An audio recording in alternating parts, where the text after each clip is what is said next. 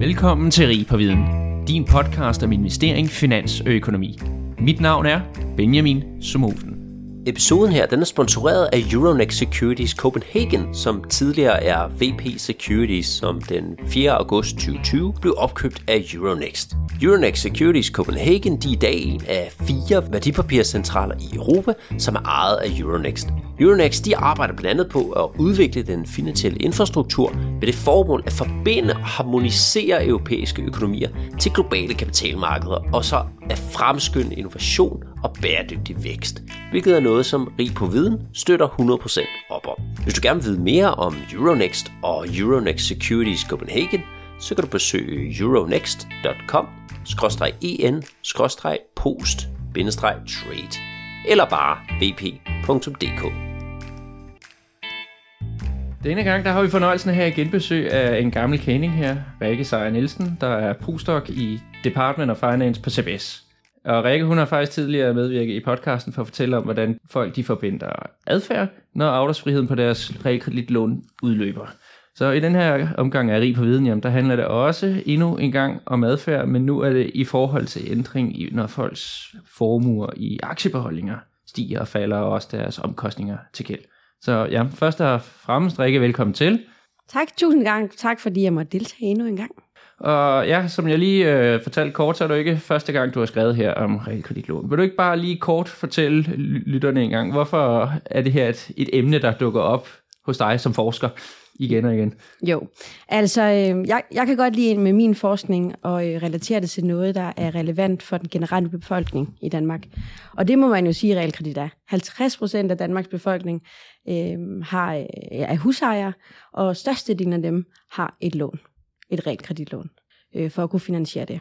Så derfor er rigtig meget min forskning relateret til realkredit, øh, netop fordi, at det påvirker så mange danskere. Yes, og så har du jo også noget med adfærd at gøre, og det er jo sådan det helt nye sort siden, øh, det ved ikke, 80'erne i, i finansiering. Hvordan fik du lige koblet den vinkel på? Jamen, når man snakker om den danske befolkning og individer i det hele taget, jamen, så kan vi jo ikke komme udenom adfærd.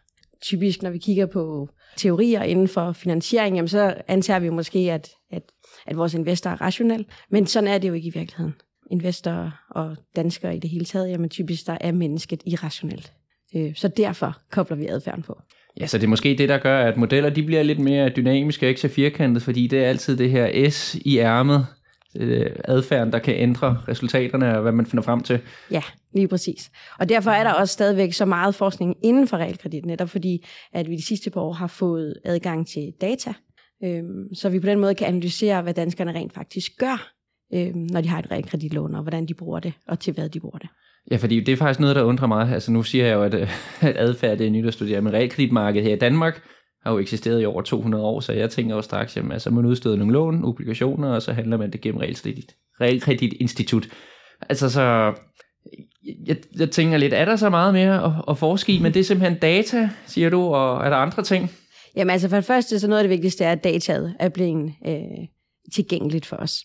Så derfor så kan vi øh, øh, lave noget, nogle empiriske analyser, som netop viser, hvordan at folk bruger øh, de forskellige typer af lån, øhm, og hvordan at øh, jamen, de reagerer på de nye tiltag og de nye produkter, der har været inden for realkreditmarkedet.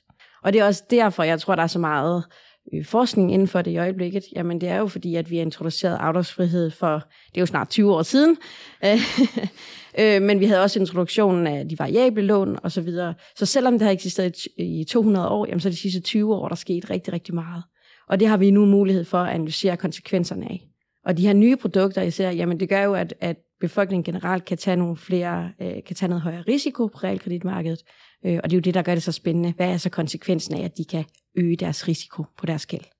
Vi har haft nogle andre forskere her i podcasten, som gør nytte af registerdata, som ikke er offentligt tilgængelige, men som I forskere har sådan en særadgang til. Er det det samme type data her, du anvender? Ja, jeg bruger registerdataet, øh, hvor vi for nogle år siden fik adgang. I 2009 fik vi adgang til realkreditdata. Men derudover, så bruger jeg faktisk også et unikt datasæt, som, som jeg har fået adgang til via, øh, fra en af realkreditinstitutterne, en af de store i Danmark, som har givet mig adgang til alle deres kunder, så jeg kan se meget præcist, øh, hvad de vælger. Og det går helt tilbage til 2001. Så det tillader mig både, som jeg har været i podcasten med tidligere, det tillader mig at, at analysere introduktionen af afdragsfrihed, men som jeg også har for at snakke om i dag, det, det giver mig også muligheden for at undersøge valg øh, over den, hen over den finansielle krise. Ja, så kan man sige, halvdelen af alle os lyttere derude, som ifølge statistikken vil være boligejere. Hvad er det egentlig, du kan se om os? Fordi når du skal analysere adfærd og man sige, aktiebeholdninger, altså hvad, hvordan kan man koble det sammen med ens boliglån? Altså kan I ned på individet se, hvad man har af formuer ved siden af? Eller Ja, det kan vi simpelthen. Altså helt ned på individniveau kan vi gå ind og se, hvad, hvad typer af lån man har, og øh, hvor meget man, altså ens hovedstol er, hvad ens restgæld er. Vi kan så på den måde koble det sammen med ens indkomst og ens statistikker, altså ens alder og en antal af børn og alt, øh, alt der har, der, der har med, med husholdningen og individet at gøre. Ja, og I har så valgt at den her data, som I gerne vil analysere den på, der kigger jo så, jamen I, vi har nogle forbrugere eller husholdninger, som man også kalder den. Hvordan ændrer de adfærden, når der sker ændringer i aktiekursen og folks realkreditlån? Og hvordan er du kommet på den her kobling? Hvorfor synes øh, dig og din medforfatter, vi introducerer senere, synes du kunne være interessant ja. at analysere? Jamen altså, under den finansielle krise for eksempel, der så vi, at øh, aktiekursfald, samtidig med, at øh, vi så, at renten steg på realkredit. Det vil altså sige, at husholdningens to store poster, altså deres realkreditgæld, som må være den største post øh, øh, af gæld, og deres, øh, hvad hedder, deres aktiver, deres formue i det hele taget, jamen den bliver altså påvirket fra to sider af. Så det bliver vi meget interesseret i at, at undersøge og se, hvad konsekvenserne var i forhold til forbruget. Forskningen på daværende tidspunkt, øh, inden vi begyndte, havde overhovedet ikke kigget på de her øh, effekter, øh, når de forekom samtidig. Så det, man typisk havde fokuseret på, det var at tage en af markederne, mens man holdt den anden, det andet marked konstant. Så man kiggede på, jamen, hvordan påvirker et aktiekursfald øh, husholdningens forbrug, mens man holdt renten konstant, eller modsat. Men i og med, at vi ser, at, at tingene sker samtidigt, altså på samme tid som for eksempel under den finansielle krise, jamen så er det også relevant at prøve at kigge på, hvordan at husholdningerne så bliver påvirket, altså af effekten på begge markeder. Okay.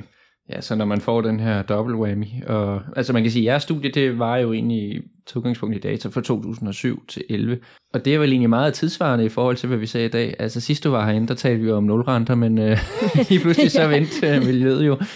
Ja, man må sige, at det afspejler meget godt markedet i dag. Ikke? Altså det sidste år har vi generelt set en tendens til, at aktiekursen er faldet, og renterne, må man jo sige, de er stedet en del. Øhm, så det afspejler rigtig, egentlig meget godt det marked, vi ser i dag.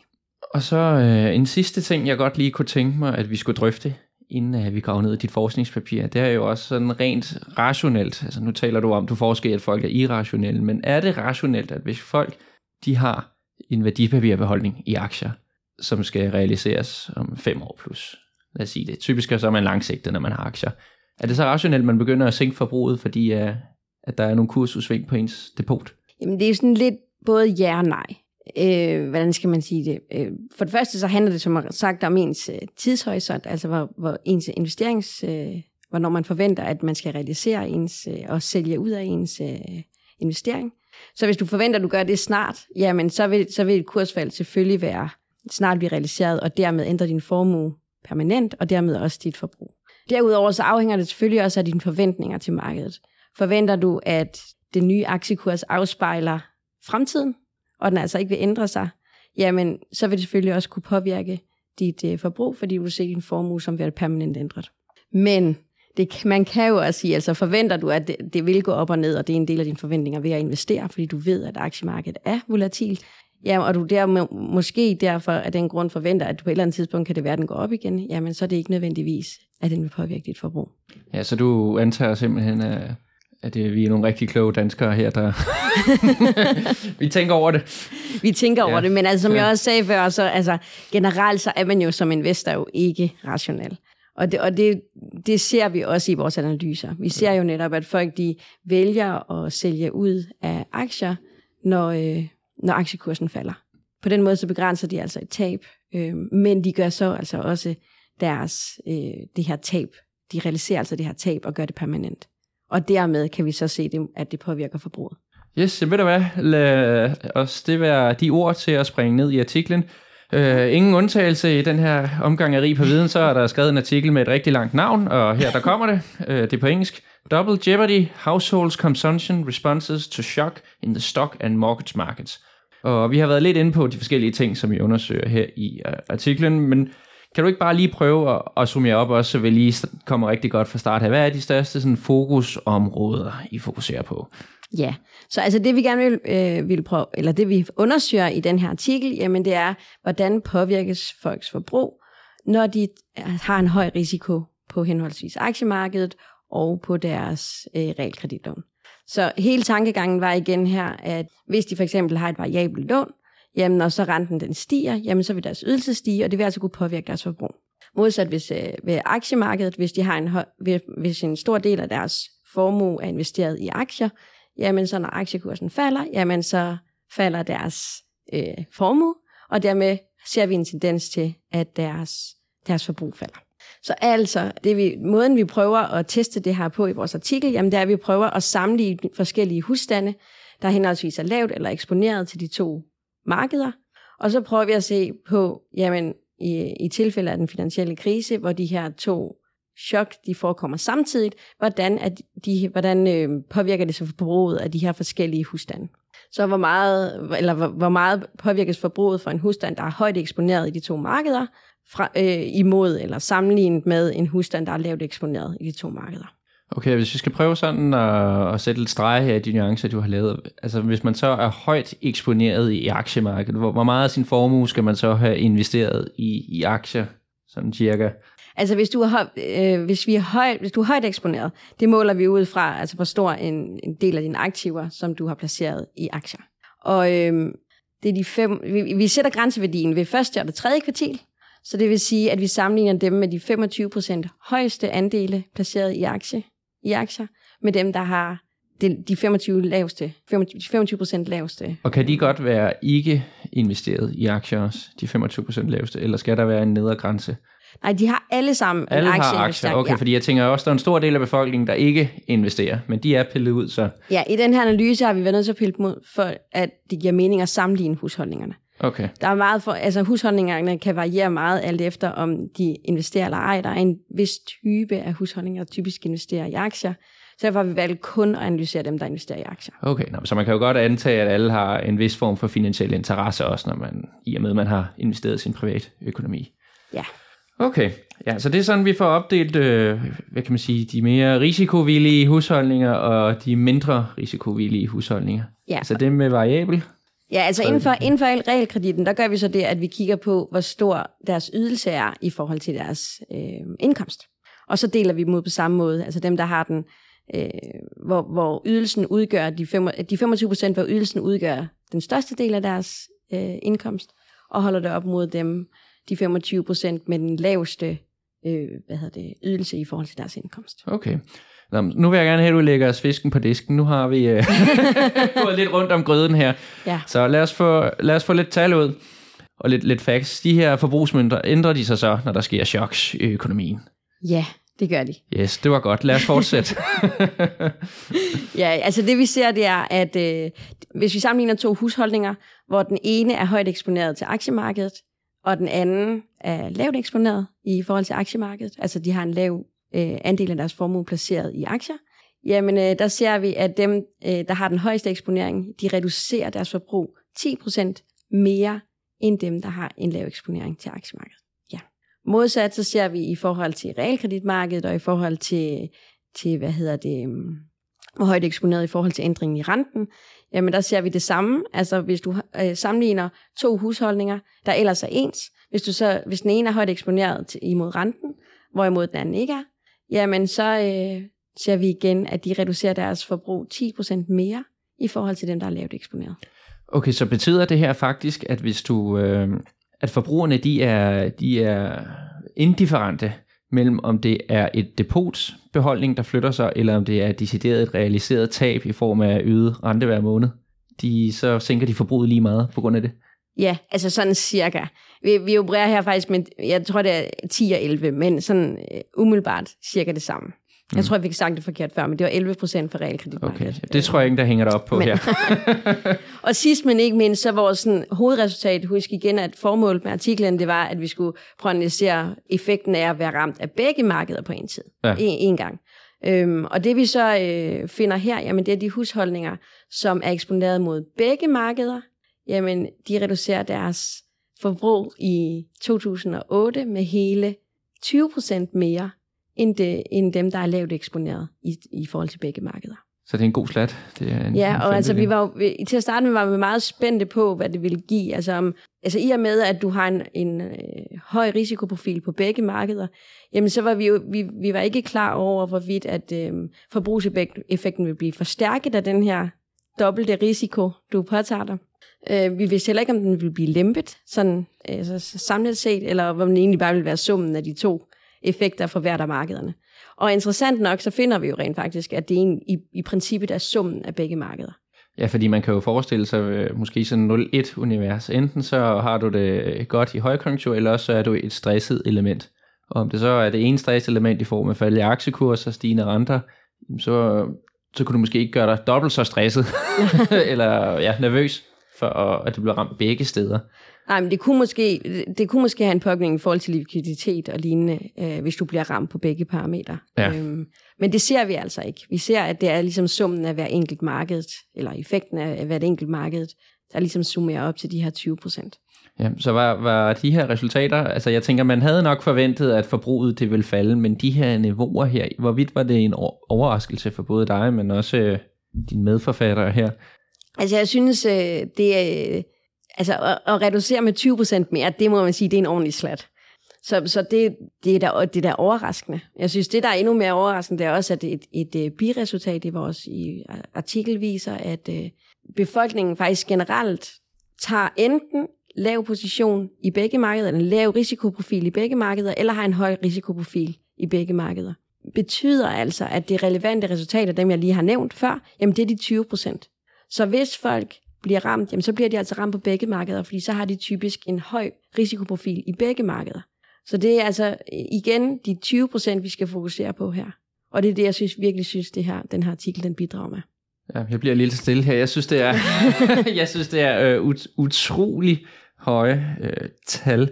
Men, men, det er jo heller, men, men det er også vigtigt at holde for øje her, det er ikke en 20% reduktion i dit forbrug, men for eksempel lad os sige, at, at dem, der er lavt eksponeret, lad os for eksempel til begge markeder, hvis de reducerer deres forbrug i 2008 med 5% for eksempel, jamen så betyder det, at hvis du, øh, hvis du er eksponeret i forhold til begge, højt eksponeret i forhold til begge markeder, jamen så reducerer dit forbrug 20% mere. Det vil sige, så vil du, vil, du øh, reducere dit, dit forbrug med 6%. Ja, ja, der er, vel, der er vel en yderligere grænse også, som ikke tager med, fordi så er der jo så dem, der er ekskluderet, som ikke havde nogen aktier, Ja, som måske kan have ændret, hvor der også vil være en forskel til den nedre grænse her. Ja, og dem har, vi i, dem har vi ikke inkluderet i den her artikel. Det skyldes, at der er masser af en forskning, der, Ja. ja. der viser deres effekter. Okay. Hvad, hvad ligger sådan noget på? Ja, men det er sådan lidt svært at sige, fordi du kan ikke sammenligne. På et, altså, det er lidt svært at sammenligne. Det er også udlandske studier. Øhm, så på stående mod fod jeg lige må jeg indrømme, at jeg kan ikke lige huske tallene. Øhm, Ja. Men, men, øh, men det ligger på, som jeg husker det, så ligger det på cirka samme lav. Altså de her, jeg tror, den 5-15 procent, tror jeg, hvis jeg husker rigtigt, må jeg indrømme. Okay, så hvis man vil have et mere stabilt forbrugsmarked her i Danmark, altså, så kræver det, at der er flest mulige, der i hvert fald har lange realkreditobligationer. 30-årige gædelige lån. Man kan sige, at det gør det i hvert fald mere ensrettet, hvor meget forbruget er påvirket. Ja. Øhm, ja. Men så på den anden side, så vil det gøre nemmere for centralbankerne at regulere forbruget. ja, det må man sige. Ja, så det... Ja, så måske hvis vi skal prøve, skal prøve at drage lidt paralleller her til dagens marked, altså er det så, er det så først, når rentestigningen kommer ind? Altså der er jo mange, der også har F5-lån, det ser vi jo meget herhjemme. Er, er det med i de her kortløbende lån, som vi kigger på, på den risikovillige husholdning, eller er det først, når renten den stiger? Ja, altså det, dem vi har fokuseret på i den her analyse, det er dem, der rent faktisk er udsat for den ændring, vi ser i 2009. Ja, Så det vi har fokuseret på her, det er de korte variable lån. Så det er dem, der, der er mindst, øh, eller undskyld, det er dem, der, øh, hvor, hvor renten er reguleret en, mindst, eller mere end en gang om året. Ja. En gang om året, eller mere end en gang om året. Ikke? Så det er F1 eller de kort øh, variable lån. okay. Og dengang i, øh, i slutnullerne, hvor meget var det, at, at renten steg dengang i procentpoint? Jamen, den steg, for, og her så er så den korte rente, fordi det relaterer til Ja. det, vi har brugt. Der steg den fra 4 til 6 procent øh, hen over 2008. Okay, ja, så hvad kan man sige, Øh, 2 procentpoint eller 50 procent stigning. Det er øh, betragteligt, Plus ja. ja. bidragssats. Og det er jo det er nok meget sammenligneligt med, hvad vi ser i dag.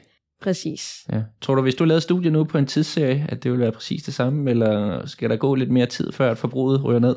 Altså, jeg tror allerede, vi vil se en, en reduktion i forbruget nu.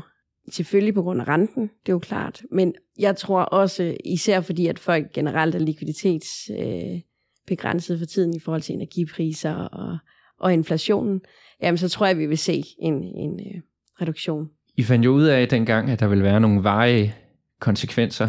Ja.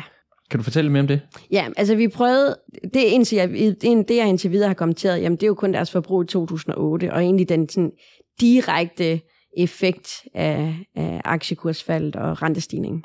Øh, det vi så bliver interesseret i, det er at se, jamen, hvor lang tid holder den her effekt. Er det noget, der kun er etårigt, der var etårigt, eller og bliver det bare reduceret tilbage til normalen året efter, eller hvad sker der? Det vi så finder, det er, at øh, eller vi prøver at teste det her frem til 2011, øh, og, og igen køre den samme regression øh, for hvert år. Og det vi finder, det er, at effekten er vedvarende. Den er altså permanent, i hvert fald indtil 2011, som vi har testet det på. Så i 2011, der vil der fortsat være en reduktion i forbruget på 13 procent, sammenlignet med 2007, på baggrund af de her ændringer, vi ser i aktiekursfaldet og, i rent, og de rentestigninger, vi ser i forbindelse med finan- den finansielle krise i 2008. Ja. Men det er altså de 20 procent, der har bevæget sig på de år til at blive til minus 13 procent. Så ja. den er aftagende. Altså effekten er aftagende, men den er der stadigvæk. Ja. Så, så igen, det forbruget i 2011, det er 13 procent lavere, end hvad det var i 2007. Ja. Og hvad, hvad kunne nogle, øh, inden for dit forskningsområde, hvad kunne være nogle argumenter for det? Jamen altså, for det første, så kan det jo skyldes, at øh, folk er meget økonomisk hårdt ramt efter fin- den finansielle krise. Så derfor så øh, er de tvunget til at reducere deres forbrug. Det kan også være en adfærdsmæssig regulering, der er sket i forbindelse med den finansielle krise. Folk har øh, ændret adfærd og begyndt at opspare mere. Så man kan sige, det er lidt et chok. De har fået et adfærdschok, de har fået i den finansielle krise. Så det kunne være bare to årsager.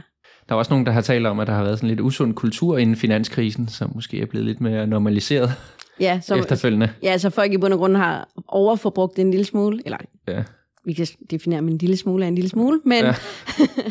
øh, men har brugt en smule for meget øh, før finanskrisen, og egentlig blive reguleret lidt af det her chok, der skete. Ja, så spørgsmålet er jo egentlig så, om man har fået en sundere kultur med ind til i dag, ja. hvis, øh, for at undgå det her varige tab. Altså, jeg, jeg tænker jo bare umiddelbart, øh, altså når man også kigger på aktiemarkedet, det tog, det tog jo også nogle, for, nogle år før det skulle komme tilbage på sit toppunkt. Altså det toppede omkring 07, og så bundede det hurtigt ned, og så skulle vi helt frem fem år senere til 2012, før vi var oppe igen på normal kurs. Så hvis man ikke havde solgt, jamen, så havde det ligesom gået 0. Ja. Men der er så nogle veje tab her, og det, det havde du så også nogle forklaringer på, hvorfor. Det kunne så være, fordi folk har solgt aktierne undervejs, eller... Ja, og derfor er kommet ud i nogle økonomiske vanskeligheder, der gør, at de jo i fremtiden må regulere deres forbrug nedad. Ja. ja eller også en adfærdsmæssig ændring, som vi snakkede om. Har, har du fandt I nogle tal til, hvor mange der ligesom realiserede deres depoter her? Altså det vi prøvede at teste, det er, hvad gør folk egentlig? Altså hvad er de øh, investorer, vi har derude, jamen hvad gør de med deres aktiebeholdning? Og vi ser en tendens til, at folk de hvad det, begrænser deres tab. Det vil sige, når de oplever de her aktiekursfald, jamen så sælger de ud af deres ramte aktier. Mm. De forlader faktisk aktiemarkedet, en del af dem. Det stemmer overens med tidligere forskning, at det, det er altså noget, folk de gør. Det, der var rigtig interessant, det var, at vi så, at dem, der var påvirket eller højt eksponeret til begge markeder, de havde en højere tendens til at forlade aktiemarkedet bagefter. Så det øh, snakkede vi om, at øh, det kunne måske enten skyldes, at øh, de her aktionærer, øh, der har både været, der har både været ramt af kursfaldet, men også af de stigende renter, jamen de har måske været tvunget til at sælge ud af deres aktier, for at kunne betale ydelsen på deres lån. En anden mulighed kunne være, at de har lært, altså de måske bliver ramt så økonomisk hårdt, at de har lært, at de har taget for meget risiko, og derfor sælger ud af deres aktier.